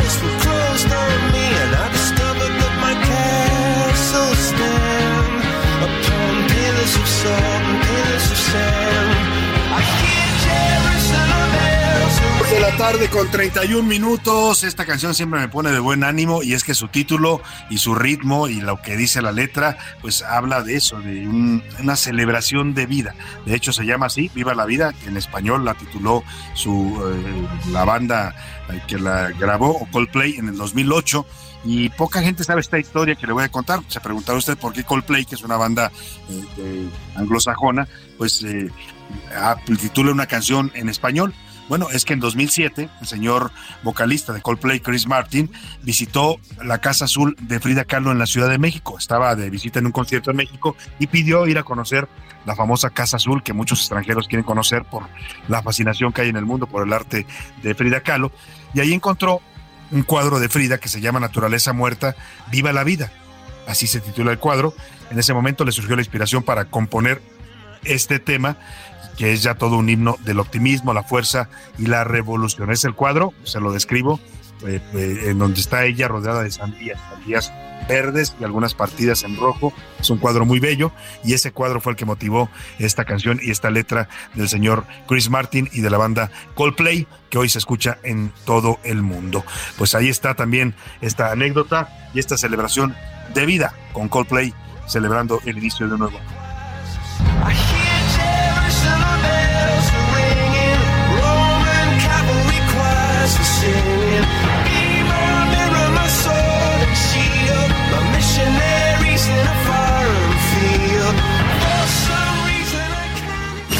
A la una, con Salvador García Soto. El ojo público. En A la Una tenemos la visión de los temas que te interesan en voz de personajes de la academia, la política y la sociedad. Hoy escuchamos a Luis Farías Mackey en Buscando Sentido. El ojo público. Salvador, muy buenas tardes, feliz año. Jamás la Corte se había visto enlodada en un escándalo como la de su elección de presidente recientemente. El desdoro en la Corte fue buscado, provocado, alimentado, llevado hasta sus extremos y ahora lamentado como traición. El plagio de la ministra Esquivel es algo más vivo que el coraje presidencial y tendrá que enfrentar sus consecuencias. No es algo concluido. La pregunta es, sin embargo, ¿pero qué necesidad? La propia responsable debió deslindarse con una renuncia de ipso facto. Estirar la podredumbre hasta la ignominia fue propio de un doble suicidio, el de la ministra pasante y el de su marido, el impresentable Riobó. Hoy no nos queda la menor duda de que las tesis sí se repelen cuando son plagiadas. Atrás de esta ópera bufa y de sus altos costos está la soberbia del poder absoluto que no acepta que el universo todo no se pliegue a sus delirios. Los costos no nada más han sido para la ministra pasante, para su marido empresario, para el presidente y para la Fiscalía Metiche de la Ciudad de México. Los costos han sido ya para la UNAM y para la Suprema Corte de Justicia y por supuesto para todos los mexicanos que no nos merecemos esto. Muy buenas tardes. A la una, con Salvador García Soto. Bueno, pues ahí está este comentario de Luis Farías Mackey, sin duda un gran analista, siempre trae temas importantes eh, comentados con un, eh, una sapiencia y una... Eh, la verdad, a mí me gusta mucho el estilo de Luis Farías, es un hombre que ha leído mucho, que sabe de lo que habla y bueno, me quedo con esta frase donde habla de la ministra Yasmín Esquivel como la ministra pasante así la denomina, pues después, mientras no se aclare el tema de si plagió o no plagió su tesis, pues me parece que es dura la frase, pero Ahí dejamos el tema y nos vamos a los deportes. Vamos a ver con Oscar Mota. Vamos, nos va a hablar detalles del panteón donde descansa Pelé, los restos de Edson antes de nacimiento, que es un panteón bastante singular. No hay ninguno en México, ¿eh? No conozco yo ninguno así. Es un panteón vertical, casi más que un panteón, parece un hotel de cinco estrellas. Ya nos platica Oscar Mota. Los deportes en A la Una con Oscar Mota. Oscar Mota, bienvenido, ¿cómo estás? Mi querido Salvador García Soto, te mando un gran abrazo, recupérate pronto, feliz año. Muchas gracias. Por supuesto a todas las amigas y amigos que nos escuchan. Hoy un gran día para ganar, fantástico. Y mira, qué bueno que eh, inicias con esta gran introducción, querido Salvador, porque sí, tal y como lo platicas, el Memorial Necrópolis Ecuménica es el nombre de este panteón vertical. Y a la gente que nos está escuchando, a ver, para que se lo imagine, ¿de qué le estamos hablando? Tal y como lo describes, querido Salvador, es como un hotel, o sea, es la estructura obviamente hacia arriba, delgado, no parece en lo absoluto, vamos, un, un panteón. De hecho, estos son uno de los detalles por los cuales Pelé hace 19 años compró su nicho ahí diciendo, me gusta este lugar, me transmite paz y no parece un cementerio.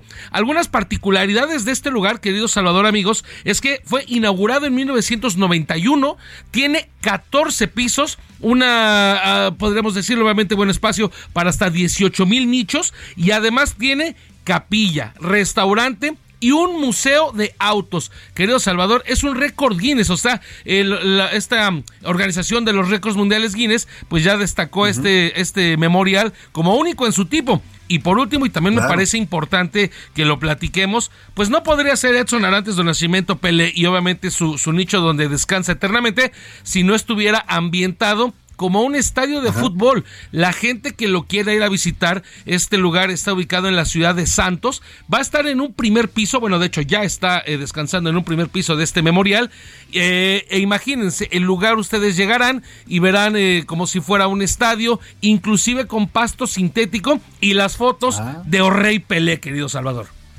Oye, y sin duda se va a convertir en un atractivo turístico para la ciudad de Santos. ¿eh? No me imagino a cualquier persona del mundo que vaya a visitar esta ciudad y no vaya a ver la, tumba del rey Pelé. Interesantísimo esto que nos platicas, Oscar Mota. Traes también otros temas interesantes. y complementar la información, querido Salvador, lo que habíamos platicado en la semana con respecto a que una de las propuestas de Gianni Infantino, presidente de la FIFA, es que todos los países afiliados a la FIFA, que son aproximadamente 197 países, por supuesto entre ellos México, dice Gianni Infantino que él quiere que todos los países afiliados a la FIFA tengan por lo menos un estadio llamado Pelé para que el legado de O'Reilly nunca sea olvidado y siempre la gente fanática y aficionados y obviamente que se dedican al fútbol recuerden a Pelé. Entonces, pues vamos a ver. Ah, Yo te pregunto, querido Salvador, si tuviéramos que ponerle a un estadio en México el nombre de Pelé, ¿cuál crees que se lo merecería? Mira, sin duda yo se lo pondría al Estadio Jalisco de Guadalajara, porque ¿Qué? ahí fue donde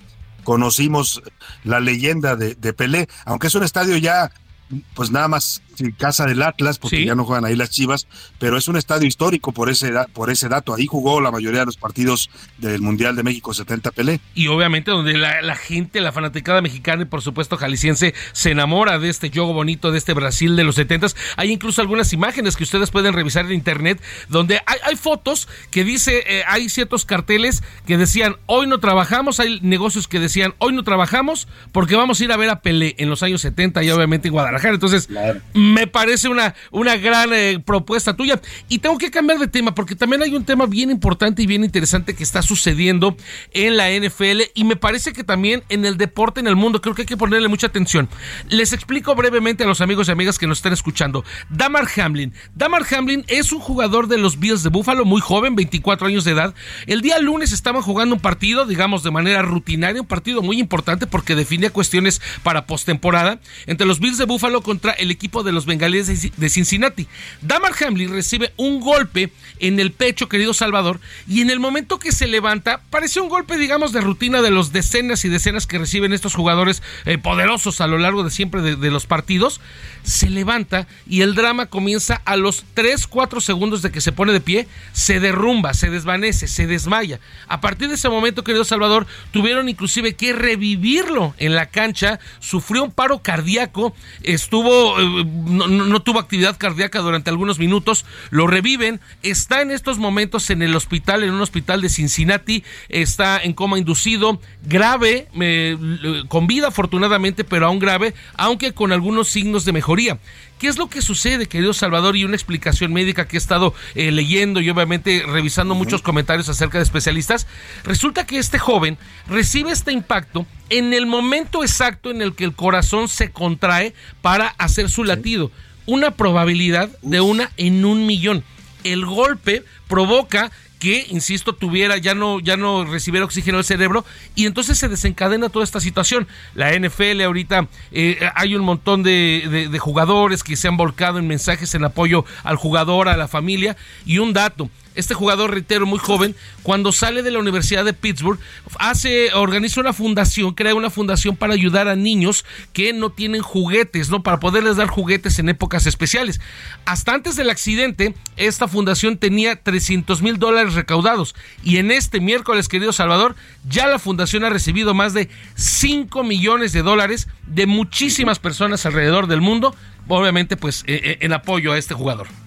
Claro, y esto ha revivido todas las polémicas que ha habido en torno pues al deporte del fútbol americano, a la NFL, Oscar, de los riesgos que padecen o que sufren los jugadores de este deporte y cómo a veces los equipos pues no están, no, no les dan el apoyo que necesitan y el cuidado necesario para vigilar su salud, ¿no? Es un tema que siempre ha estado de debate. Completamente de acuerdo, aunque en este caso, querido Salvador, sí quisiera yo complementar que eh, si no fuera verdaderamente por los protocolos tan severos, tan estrictos y tan especiales que tiene la NFL, creo que estaríamos hablando en este momento de una tragedia. Mi pregunta sería, ¿existen otros deportes? Por ejemplo, en México, ¿hay deportes profesionales que tengan un protocolo similar y que sean capaces de poder llevar una problemática de este tipo a buen puerto? No lo sé. No lo sé, yo tampoco. Tengo mis dudas, como dicen por ahí, querido Oscar. Pues te agradezco mucho. Un gran año 2023 para ti, para Isha, para eh, Leo, para tu esposa, para toda la familia. Gran abrazo, querido Salvador. Agradecido siempre por esta oportunidad de estar contigo en este fabuloso equipo y obviamente seguiremos transmitiéndole toda la emoción del deporte. Muchas gracias a Oscar Mota. Vámonos a otros también importantes. A la una. Con Salvador García Soto.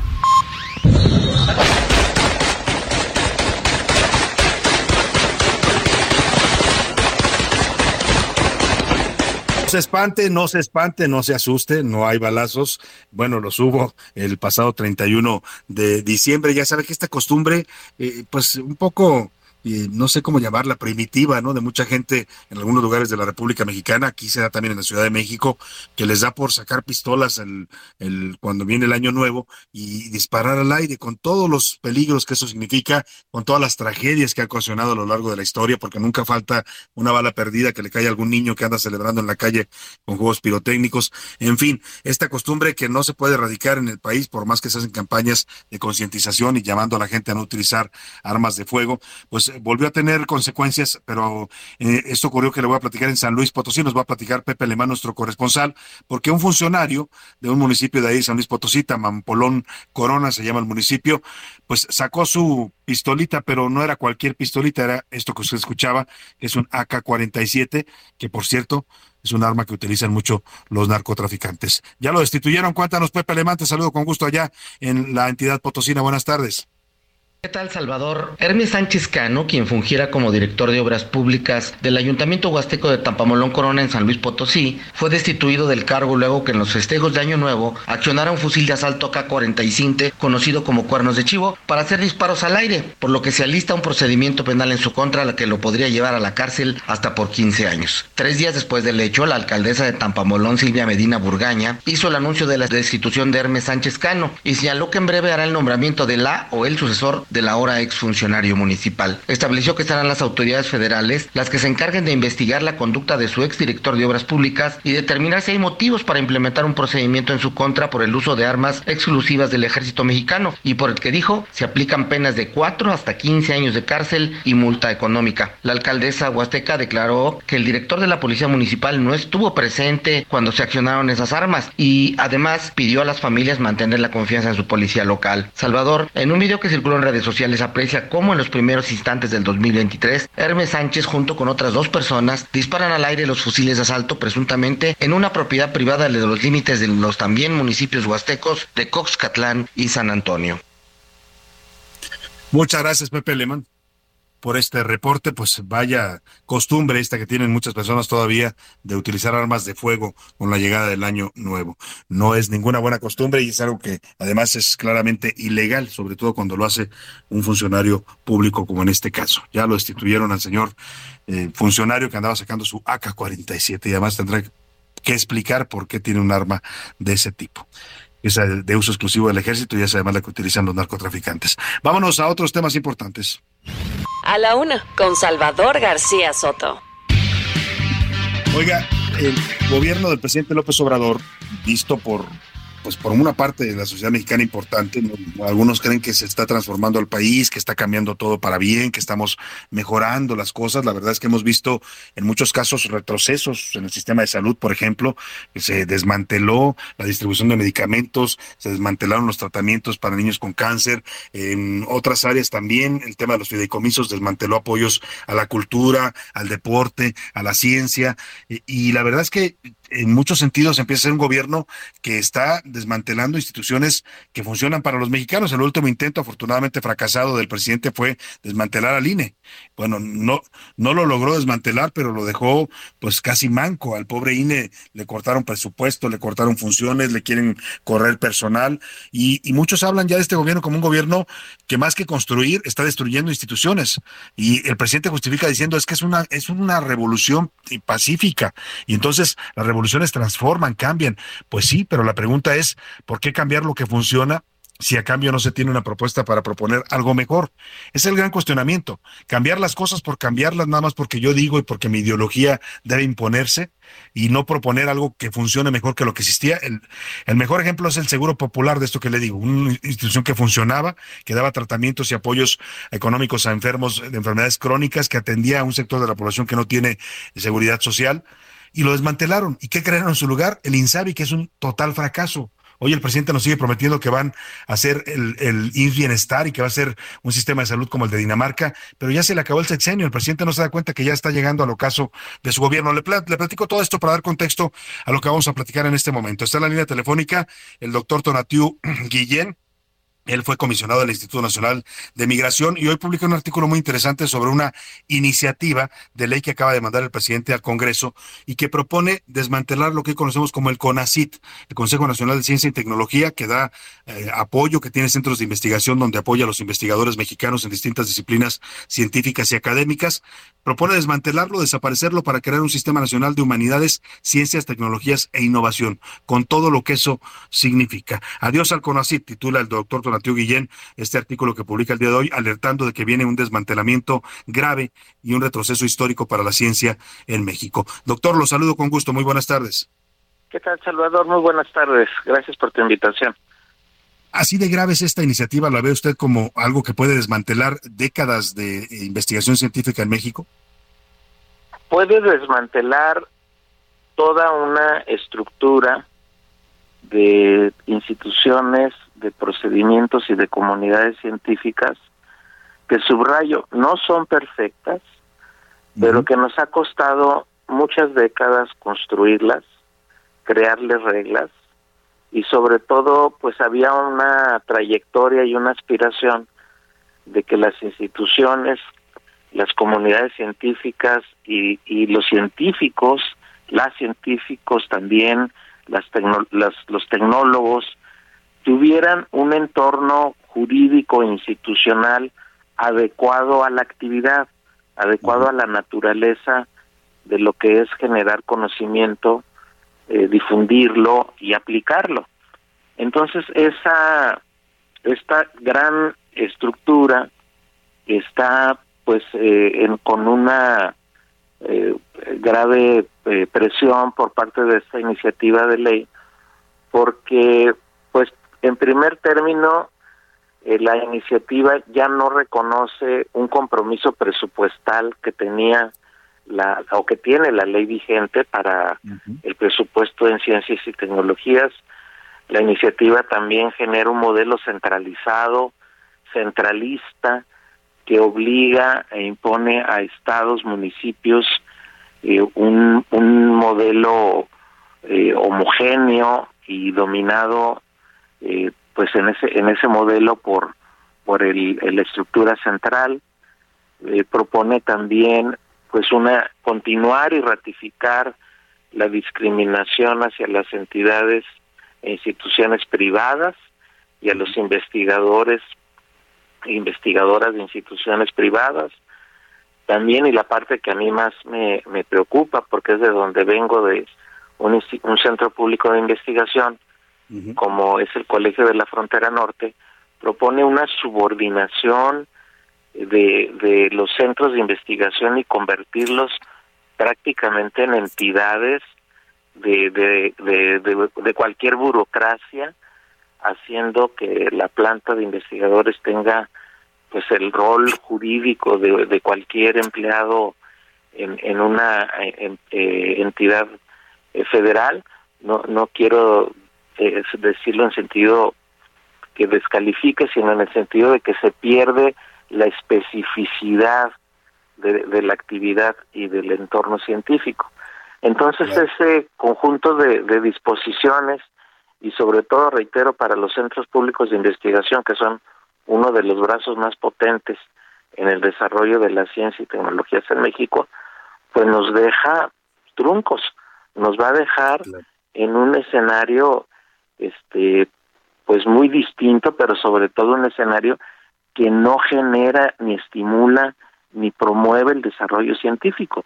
Eh, sí genera controles políticos, sí genera subordinaciones, pero no genera un entorno de desarrollo científico y eso es la, lo que yo estoy señalando como una enorme, gran preocupación de lo que tiene esta ley.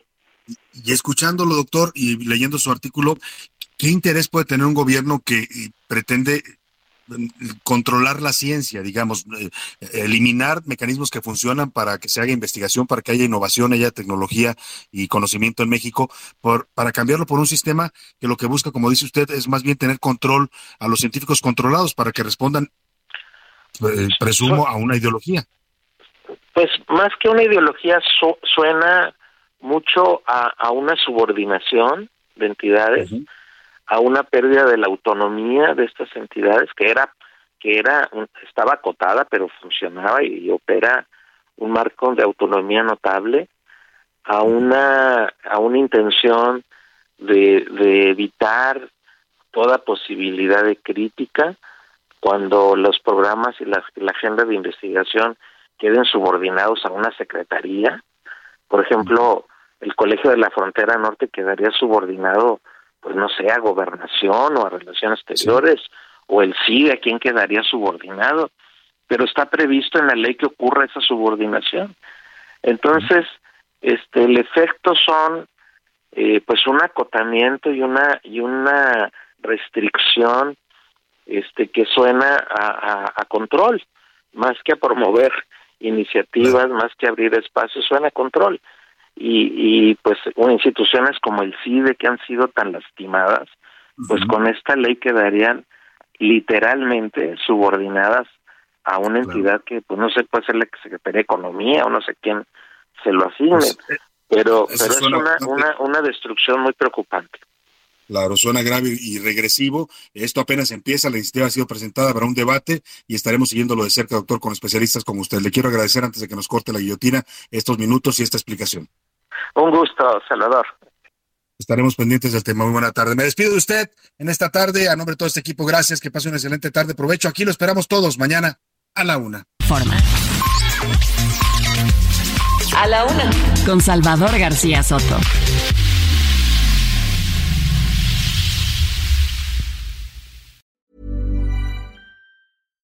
Hi, I'm Daniel, founder of Pretty Litter. Cats and cat owners deserve better than any old fashioned litter. That's why I teamed up with scientists and veterinarians to create Pretty Litter. Its innovative crystal formula has superior odor control and weighs up to 80% less than clay litter. Pretty Litter even monitors health by changing colors to help detect early signs of potential illness. It's the world's smartest kitty litter. Go to prettylitter.com and use code ACAST for 20% off your first order and a free cat toy. Terms and conditions apply. See site for details.